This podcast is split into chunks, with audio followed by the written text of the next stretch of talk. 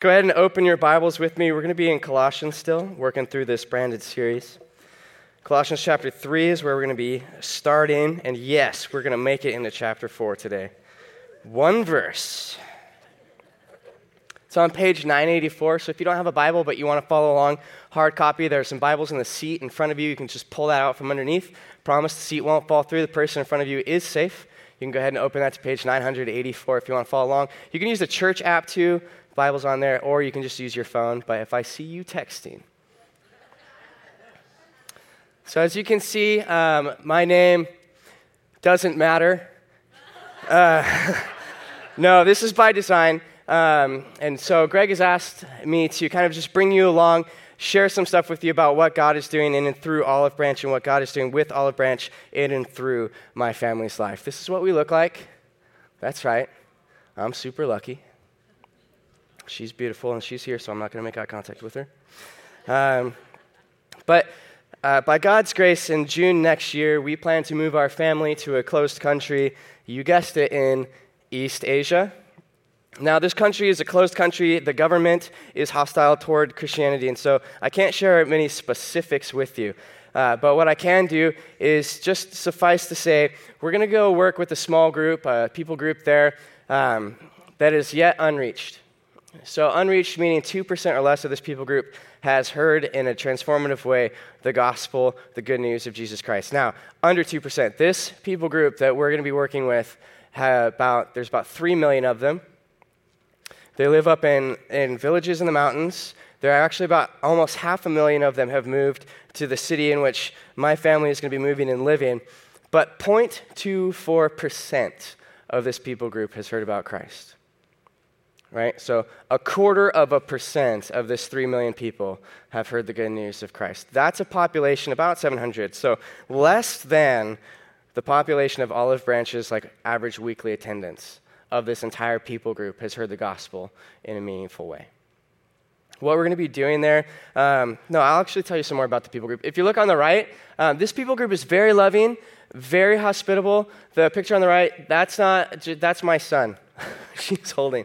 Um, they're very loving, they're very sweet. Far left, again, you can see um, they're just so welcoming. My wife and I went on a walk with some friends of ours while we were up in one of the villages, and, and uh, Josiah just stayed back with the people in the village. They're just that warm. They've got this incredibly rich and long history. The Western world has known about them since Marco Polo. I'm not talking about the pool game, I'm talking about Mr. Polo. Not the inventor of the shirt, but like the explorer from way back when. So we've known about them for longer, or they, they go back even further than that because, as we all know, Western civilization isn't the definition of history. So their own personal history goes back further. But um, they, they live up in the mountains and they live in pretty desperate poverty. Over 70% of these people have to barter or work or provide goods just for food. Um, so they, they have a hard life. The government of the country in which they currently live uh, hates them. It's been actively working since the 50s to siege them and starve them out of their heritage and their culture, out of where they live, so that they can take the land from them and turn them and assimilate them into the majority population of that country. So they live a desperate, they live pretty difficult lives, and they are such a beautiful, hospitable, welcoming people. But we can't forget as beautiful as they are, as hospitable as they are, they are sinners in need of the gospel of Jesus Christ. And so it's our, it's our um, calling by God in partnership with Olive Branch. We're going to be moving over there next year to work among them. What we'll be doing there, we're going to be, for the first few years, working to study and hopefully learn and master two difficult languages. Um, because in order to get around the country, you have to learn one difficult language. And then, in order to work with this people group in their heart language, you have to learn their also equally difficult language. And so, we're going to be spending a lot of time in language learning, but also, we're not just students there. We'll be working alongside our partners, this lovely couple on the right, and Josiah's future wife. I don't know why you laugh about that. We've already done like the betrothal ceremony, like they're gonna get hitched. Um, you're still laughing. I'm not kidding. And uh, but so we're going to be working alongside them. They've been there for about 20 years already, working with this people group. So we're going to come in, uh, guns blazing, with our own ideas about what we're going to do. No, we're going to come in. We're going to work with them alongside some of the actual nationals who have have heard and, and been changed by the good news to help equip and and send out these people as church planters um, as well. I tell you this for one reason. One, to ensure you that Olive Branch is committed to fulfilling the Great Commission. And by God's grace, we get to partner with Olive Branch as members of Olive Branch and be sent out by Olive Branch on this journey. But I also I have, I have some more reasons too. One, we're looking for partnership. And Greg was like, I'm telling you, you need to leverage your opportunity when you're in front of the congregation to tell them about their opportunity to partner with you. So I'm going to tell you about your opportunity to partner with us. Um, the first and foremost, most important thing that we could possibly use you for, did you hear how I said that? Use you? Okay? Nobody cares. All right, that's fine. We'll keep rolling. Is prayer. It's prayer. Can you imagine what could happen to the kingdom of darkness if over 700 people united their hearts with God's heart for the nations and prayed for the things God wants for that people group? So, we want you first and foremost for prayer. We have a prayer newsletter that we send out. Um, so, if you have time, remember, write it down in your notes to do this. On your way out, there's a, a, a wall with a map on it on the left on your way out stop and pick up every single couple or missionary's prayer card that's out there and start praying for them as a member of Olive Branch. This is your blessing and responsibility that you get to participate in that. So you pick up our prayer card, you flip it around. It's got this beautiful picture, minus me on it. I'm on it, but it's got that picture on it. I don't know who did that, but thank you. uh, come to all of the services. But uh, and then if you if you if you flip it around, it's got our email. It says contact them. And it's got our email on it. And you just, it's a secure email. You send this your email and you say, hey, this is my name. If you've got one of those funky Starfinder 7000 at yahoo.com emails, and it doesn't have your name in it, which is very unprofessional, by the way, put your name in it. Um, that's not in the notes. You send that to us and you say, hey, this is my name. Sign me up for your prayer newsletter. I want to be a part of that we can start sending you our, our newsletter. We, we want to have over 365 committed, invested, intentional prayer partners before we leave next June. That's not going to happen without you guys, our family, partnering with us in that. Secondly, clearly, I've not given you all the information about what we're going to be doing there, and I can't in this kind of a setting. So, you take that same prayer card that you're already going to take, right? And then you flip that around, you see the email, same email, send us an email and say, hey, this is my name. I would love to meet with you. Here's my availability. Let's get together and talk. Here's my small group meetings night. Let's get together and talk. Share with my small group what's going on. That way, we can get together with you. We can share what God's laid on our hearts. We can be significantly more specific, and we can find out how exactly God is going to maybe call you to partner with our ministry overseas. Sound cool? All right, good. All right, so let's go ahead and pray, and then we'll go ahead and jump into the text after that. Heavenly Father, it is just so humbling to think of how you, this perfect God, could love us, these sinful, chosen enemies of you, Lord, who chose to defy you, who chose to wrong you, who chose to break the relationship with you, that you would love us so much that you would send your son Christ to live a perfect life that we're incapable of living, to die the most gruesome death that we deserve to die in our place. And then on our behalf to raise three days later from the dead in victory over our sin and our death, that we might be reunited with you in a relationship even better than the one we broke originally. So, Heavenly Father, we pray that this time would be a time of equipping a time of mobilizing ourselves, Lord, a time of sharpening the tools you've given us.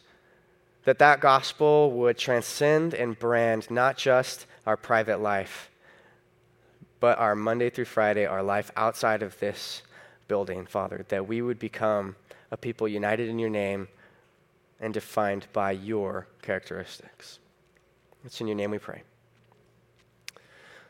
So we're going to be in Colossians chapter 3, like I've told you a million times, but if you've forgotten, where are we? You guys are so good. I can hear you Facebook Live. I can't. Um, but we're going to be in Colossians chapter 3, starting in verse 22. Bondservants, Obey in everything those who are your earthly masters, not by way of eye service as people pleasers, but with sincerity of heart, fearing the Lord. Whatever you do, work heartily, as for the Lord and not for men, knowing that from the Lord you will receive the inheritance as your reward. You're serving the Lord Christ. The wrongdoer will be paid back for the wrong he's done, and there's no partiality. And masters, Treat your bondservants justly and fairly, knowing that you also have a master in heaven. So, we have two audiences to whom uh, Paul is writing right now that we get to partake in. We have the first audience, which we'll define as slaves, because that's the way the Bible says it. And then we have the second audience, defined as masters. So, the first one, the slaves, that's a heavy word in our culture slaves. And so I want to take a second to sort of just differentiate and, and better flesh out, define what we're actually talking about when we say slaves in this particular context in this text. What I'm not talking about is a people group who've been subjugated by a larger society who were kidnapped or forced out of by force and intimidation and kidnapping out of their homeland, home culture, everything they knew, everything which was familiar to them, were thrown on a boat, kept below deck, or in, in horrid conditions, shipped across an entire ocean to a land they've never seen or heard of or didn't even know existed, subjugated by people who speak a language they don't understand, sold as if they were produce or simple goods, and then forced by intimidation and physical, emotional, and other forms of violence against them to live the rest of their lives serving somebody they've never met who clearly doesn't care about them beyond the service they might be able to render for whatever time they can. That's American slavery. That is not what I'm talking about. And we should never try and use a passage like we're going to be looking at today as a way to try and make it sound like, well, slaves should always obey. Because when we talk about slavery like that, or we talk about people whose parents were conned or tricked or de- deliberately lied to and, and told that their child would have a better life in the city if they would just sell their children to these people who will give them an opportunity, an education, and a living, and then are trafficked humans into other places and, and, and cultures made to do things no one should ever be made to do, as we experience in this world today, that too is not in any way at all what Paul is talking about when he says slaves. I'm a little testy right now. Because when you do something like that, you violate and you try to negate and you defame the image of God because every human being is an image bearer of our God. Paul is using a word in the Greek, it's doulos, and it does translate as bondservant, as we read on the screen. It translates as slave. Now, the bondservant is different.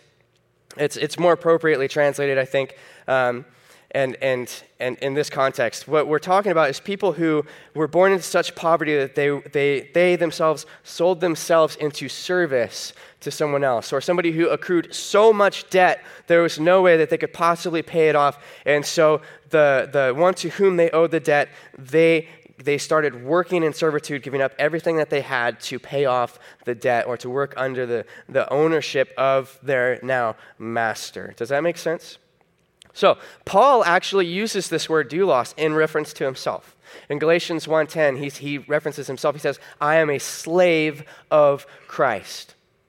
Peter also uses the term slave of Christ in description of himself. And in James chapter 1, verse 1, we see James, the brother of Christ, saying, I am a slave of God. And so you even see Christians utilize this word to say, My will is not my own, my life does not belong to me, my life has been purchased, and I now serve Christ. So when Paul here is saying, hey, slaves, he's saying, hey, those whose lives have been purchased, those whose wills are not their own. So we're not saying like, oh, a slave is something somebody aspires to be. Like, we're not, like, there was no father who, who kneels down to his little son and says, you know, Petros, you could be anything you want to be when you grow up in this society. The sky's the limit. And little Petros goes, I want to be a slave when I grow up.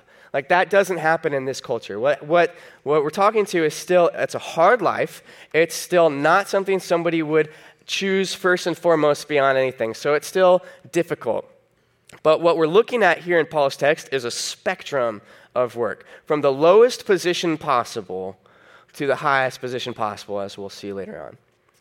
And so Paul is hitting from the very low end of the spectrum in, in verse 22, saying, Slaves, Obey in everything those who are your earthly masters, not by way of eye service as people pleasers, but with sincerity of heart, fearing the Lord. So, the overarching theme that Paul is going to give to the slaves is guys, obey in everything. He says, Obey your earthly masters or those masters according to the flesh in everything. And he says, Serve them with sincerity. Serve with a sincerity of heart, not by way of eye service as people pleasers, out of fear. Work as for the Lord. In 23, he says, Whatever you do, work heartily as for the Lord and not for men so we have this idea that we should serve with sincerity from the, from the very core of our, our being, that Christ is transforming. When we become Christians, suddenly we understand that our work is no longer for us or for the company for whom we work. Our work is for the Lord. And so we serve with sincerity. We, we are serving because we represent Christ, because our identity is in Christ. Now, I know dudes have this stereotypical issue, and I'm pretty sure some of you dude arenas also have this, where your work becomes your identity. So you do everything you can at work. You work as hard as you can to be successful and do well because your identity is wrapped up in your job. And that's not at all what Paul is saying. He's actually warning against this. He says, You serve the Lord. Now, yeah, work heartily, whatever you do, as for the Lord and not for men, but it's because you know that from the Lord you'll receive your payment of inheritance. And so we, we work for Christ even in our nine to five. We represent Christ. Our work represents Christ. That's why, as Christians, we work as hard as we can to do as well as we can in everything. It's like the hinge verse from where Paul's describing what, how we should, we should act and clothe ourselves into this, these rules for Christian living. He says, Whatever you do in word or deed, do everything in the name of the Lord Jesus, giving thanks to God the Father through him. And then in 23, whatever you do, work heartily as for the Lord and not for men. So we have this understanding, even, even at the lowest end of the spectrum. So um, employees, whether you're a teacher, whether you um, work, whether you bus tables, work heartily as for the Lord. Because you see in verse 317, the way he sets this up, is he's saying everything you do, whether in word or do, deed, you're doing it in the name of the Lord Jesus. So your work and your work ethic represents Jesus to the world around you. And then in 23, you don't just work on behalf of Jesus and represent Jesus, you're working heartily at everything you do because you know that you work for Jesus. So, in everything you do, work heartily. Do everything they ask you to do, as long as it lines up with what Christ would have for you, because ultimately we obey Christ, not men. But we work heartily because we understand it's for the Lord. Basically, there's no such thing in the Christian life as good enough for government work, even if you work for the government. Anybody here work for the city of Corona? Because I'd like, no, I'm just kidding. I'm kidding. Don't raise your hand if you do streets are a mess. But anyway, work heartily as for the Lord. No such thing as good enough for government work. There's also no such thing as good enough is good enough. Have you heard that one? Have you said that one? Don't raise your hand. Good enough is good enough. In a shop I used to work in, we had the saying perfection is the goal, excellence will be tolerated. It was stressful. But don't you kind of think maybe that would actually not to be overbearing, be maybe a good philosophy? Hey, you know what? I represent Christ. I want people to ask me why I work so hard. What if people came to you and asked you why your work quality was so high, why you worked so hard, why you did such a good job? And you had the opportunity to say, because I'm not working for me, I'm not working for my boss. What I do represents Christ's effect on my life. And Christ didn't just do a halfway job in rescuing me. He did the full thing. There were no shortcuts. Imagine that opportunity. No, no more of this, oh, yeah, I'll just do enough to get by, like a people pleaser. You know, those people who try and look busy, but they're not actually that busy? The ones who at work, you know who I'm talking about, they tell you how busy they are, and you like look at their work and you're like, you're not that busy. You telling me you're that busy, but you're not that busy. The people who try and look like they're working, they do just enough to get by. Like if you're supposed to clock in at 9 and you know that at 9:15 the time punch docks you down to 9.30 but if you punch in at 9.14 it says you clocked in at 9 so you get there at 9.13 punch in at 9.14 and it looks like you started at 9 those people i know none of you are those people i'm just saying you know those people that's what he's talking about as a people pleaser as eye service that, that first son greg was talking about in last, last week's sermon where he says the father comes to him and says hey i need you to work in the field. And he goes i'll do that. And then doesn't? That's like this eye service, this kind of looking busy, not doing what they're supposed to be doing because they don't care. So, slaves, as harsh, employees, as harsh as you think your conditions are, obey those who are your earthly masters and everything. Not simply so that you look like you're working, not simply so that you can climb the scale, those people who are always uh, brown nosing, doing enough and trying to get noticed, trying to steal credit from other people so that they can move up the ranks as these people pleasers, trying to just hang out with the manager all the time. He says, don't work like that, but work with a sincerity of heart. And this is why. We have a promise of payment. No matter how harsh as employees are, our life may be, no matter how harsh as employee you think your conditions are, you have this promise, and this is why you can continue to persevere. We work heartily in everything we do as for the Lord and not for men. And then in verse 24, because we know that from the Lord you will receive the inheritance as your reward. You're serving the Lord Christ. See, you may not think this, but in your job, you are serving Christ. You have the opportunity to make Christ known. And even in your job, as dull as yours may be, or as, as difficult as you think your job is, you still, in that, have the promise of an eternity spent with Christ in glory. And as Paul says about his suffering in 1 Corinthians 4, all of that doesn't even compare the pain to the glory that we get to experience in heaven with Christ. Whatever we're going through, whatever we're trying to endure, persevere through, we understand that for the Christian slave in this situation, no matter your, your station in life, the inheritance is our reward.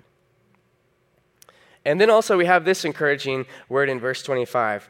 We have promise of payment for the wrongdoer. He says in 25, For the wrongdoer will be paid back for the wrong he's done, and there is no partiality.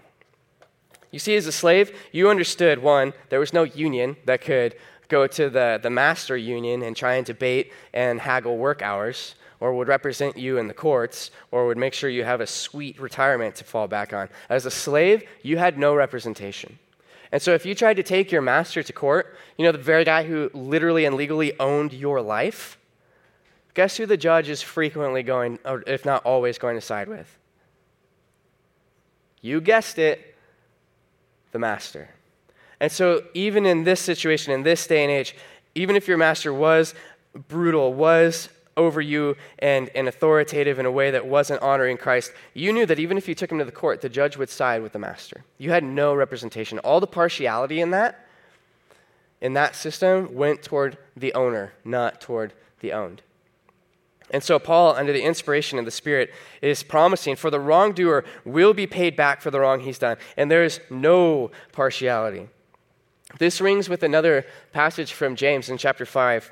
James really finishes this book strong. I, I always refer to this as like the shout chorus because he doesn't just like fade out, he just goes full bore to the end. In chapter 5, he's just transitioning from, he's just used this passage about work and knowing that you should consult God in your work plans and, and what you want to do. And so, even if you know that you should and you don't do it, you need to understand that is sin not consulting God for work. And then he turns to the wealthy, the rich, the people who've built their esteem, who've built their wealth, who've built their status of life on the backs of other people. He says this in chapter 5 Come now, you rich, weep and howl for the miseries that are coming upon you. Your riches have rotted, and your garments are moth eaten. Your gold and silver have corroded, and their corrosion will be evidence against you and will eat your flesh like fire. You probably won't hear that on the K-LOVE encouraging verse of the day just saying that. You've laid up treasure in the last days. Behold, the wages of the laborers who mowed your fields, which you kept back by fraud, are crying out against you. And the cries of the harvesters who've reached have reached the ears of the Lord of hosts. You've lived on the earth in luxury and in self-indulgence. You've fattened your hearts in a day of slaughter. You've condemned. You've murdered the righteous person. He does not resist you. Now, do you hear that little bit right there? The attitude of the Christian in service who've been frauded, who've been condemned, who's been murdered. He does not resist you. because that person is holding on to the promise that he gets the inheritance as a servant of Christ. And then Paul goes, or James goes on. He says, Be patient, therefore, brothers, until the coming of the Lord. So now he's talking to the ones who've been oppressed, who've been frauded. Be patient. Wait for the coming of the Lord. See how the farmer waits for the precious fruit of the earth, being patient about it until it receives the early and the late rains? You also be patient. Establish your hearts, for the coming of the Lord is at hand. See this imagery. Don't grumble against one another, brothers, so that you may not be judged. Behold, the judge is standing at the door. This imagery that we get here um, matches exactly what Paul is saying. Hey, guys, the wrongdoer will be paid back in full for what he's done. Jesus Christ is the Lord. And then you see, you see in James, uh, you, see, you see the judge is, has his findings, has his, his um, declaration, and his hand is on the door. He is coming in the courtroom. And so, for those of you who've been oppressed, who are oppressed, those of you who are thinking, my work situation is awful, I wish something would happen to this person, understand that Christ will judge their sin with precision, not partiality. Nobody gets off easy when it comes to sin. So you have this promise that Paul is giving these people. For the wrongdoer will be paid back for the wrong he has done. This imagery of Christ coming in to judge both gives the promise that there will be justice on your behalf, and you will receive a rich reward for serving Christ. And now we, we, we turn our focus to the masters. And Paul's big thrust for the masters in this public sector is guys, live a life that's mastered by Christ. Remember that you too have a master in heaven. Live mastered. Now, the word for master here is, I think it's interesting. It's kurios, derived from kurios, which, um, if you see in verse 24, where, where Paul is saying, You are serving the Lord Christ, same word kurios. It's the, the, it translates clearly as master, it translates as, as Lord. When Paul is on the road to Damascus and knocked off his donkey, um, he, he, he cries out, Who are you, Lord? He's using the same word. So, what we have is this word that just oozes authority, it oozes esteem. This word that basically can be translated, Hey, you with authority. So, in today's world, um, you would start like middle management all the middle managers, shift leads, store assistant managers, if you're a Starbucks uh, employee, and all the way up to boss or owner. Live a life that exudes that you have been mastered by Christ. He says, Masters, treat your slaves justly and fairly, knowing that you also have a master in heaven. So we have this idea of these people with authority. Live a life that's been mastered. So the first thrust of what a life as a master that looks like Christ, that's been branded by Christ, Paul says, be just. Don't be partial. Don't play favorites. Be just. Justly and fairly. No one person is better than the other. Treat those below you as if they're image bearers of Christ, because guess what? they are. Be just. We have this image in Micah chapter 6 of, of this haughty Israel who is wealthy and, and they're putting their trust in, in their esteem and in their wealth. And oh, yeah, that's right, we got to go to God too. So they ask this question With what shall I come before the Lord and bow myself before God on high? Shall I come before him with burnt offerings, with calves a year old? Will the Lord be pleased with thousands of, of rams, with ten thousands of rivers of oil? Shall I give my firstborn for my transgression? Or to put it poetically, the fruit of my body for the sin of my soul? And Micah just responds, He's told you, O oh man, what is good. What does the Lord require of you but to do justice and to love kindness and to walk humbly with your God? Masters, treat your slaves justly and fairly, knowing that you also have a master in heaven. Be somebody who loves and does justice, who loves to be kind. Be somebody whose life is marked by a humble walk with their Maker and Master. it isn't even necessarily about lowering yourself, right? We've discussed there is order for a reason, we have positions for a reason. What we're talking about here with masters, be just, be fair, walk humbly with God, is not just not, not lowering yourself down to their level, but actually raising them up. Give those who've never had a voice a voice. Care for those who aren't able to care for themselves. Represent those who've never had representation. Do justice. Be just. Respond to people fairly. Don't show partiality. And in that, as masters, that's how we or you serve God. Ultimately, that's exactly what your life is. Remember that you too are a bondservant. He says, knowing that you have also have a master in heaven. Remember that you are a bondservant, you're a slave, and thus be a display of your master's grace. We all know the story of the guy who had thousands of years of debt. The guy forgave him. He went out and he started choking a guy who had a dollar's worth, a day's worth of debt. Don't be that guy. Remember that you too have a master. Now, in Philippians chapter 2, we have a great expression of this. The whole chapter really is pretty good, so I'd recommend you read the whole chapter. Um, it takes like three minutes, or just memorize it. It takes like three weeks. So in verse 5, he says this Have this mind among yourselves, which is yours in Christ Jesus, who, though he was the form of God, did not count equality with God a thing to be grasped, a thing to be held tightly, but made himself nothing, taking the form of a servant or a slave. Being born in the likeness of men, being found in human form, he humbled himself by becoming obedient to the point of death, even death on a cross. Can I just point out here if Christ is willing enough to let go of his his glory, his deity, to come down that man might be saved, perhaps you might be willing, as a Christian, to let go of your authority and your name badge and humble yourself that others might be saved.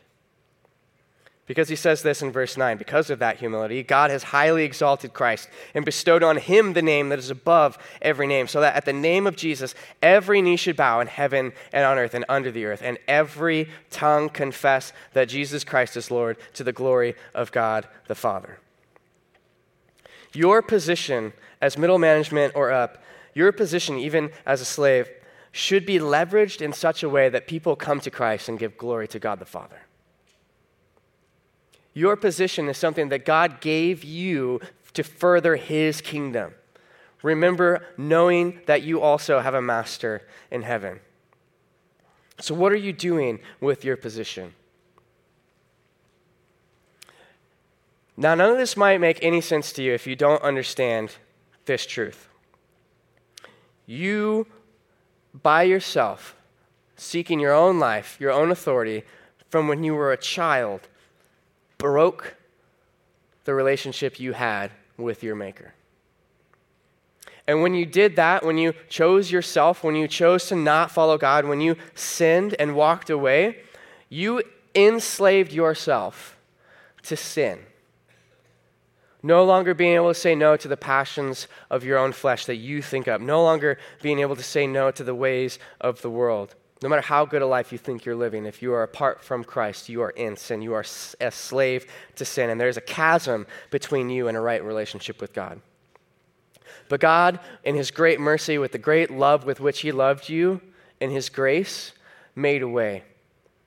He so loved you that He sent His one and only Son, Jesus Christ, to, to earth, as we just read in Philippians, to live a perfect life that we couldn't live, to die a gruesome death that we deserve to die, and to raise three days later in victory over our sin, which enslaves, and our death, which is the punishment for it, to give us an opportunity at a new life with Christ.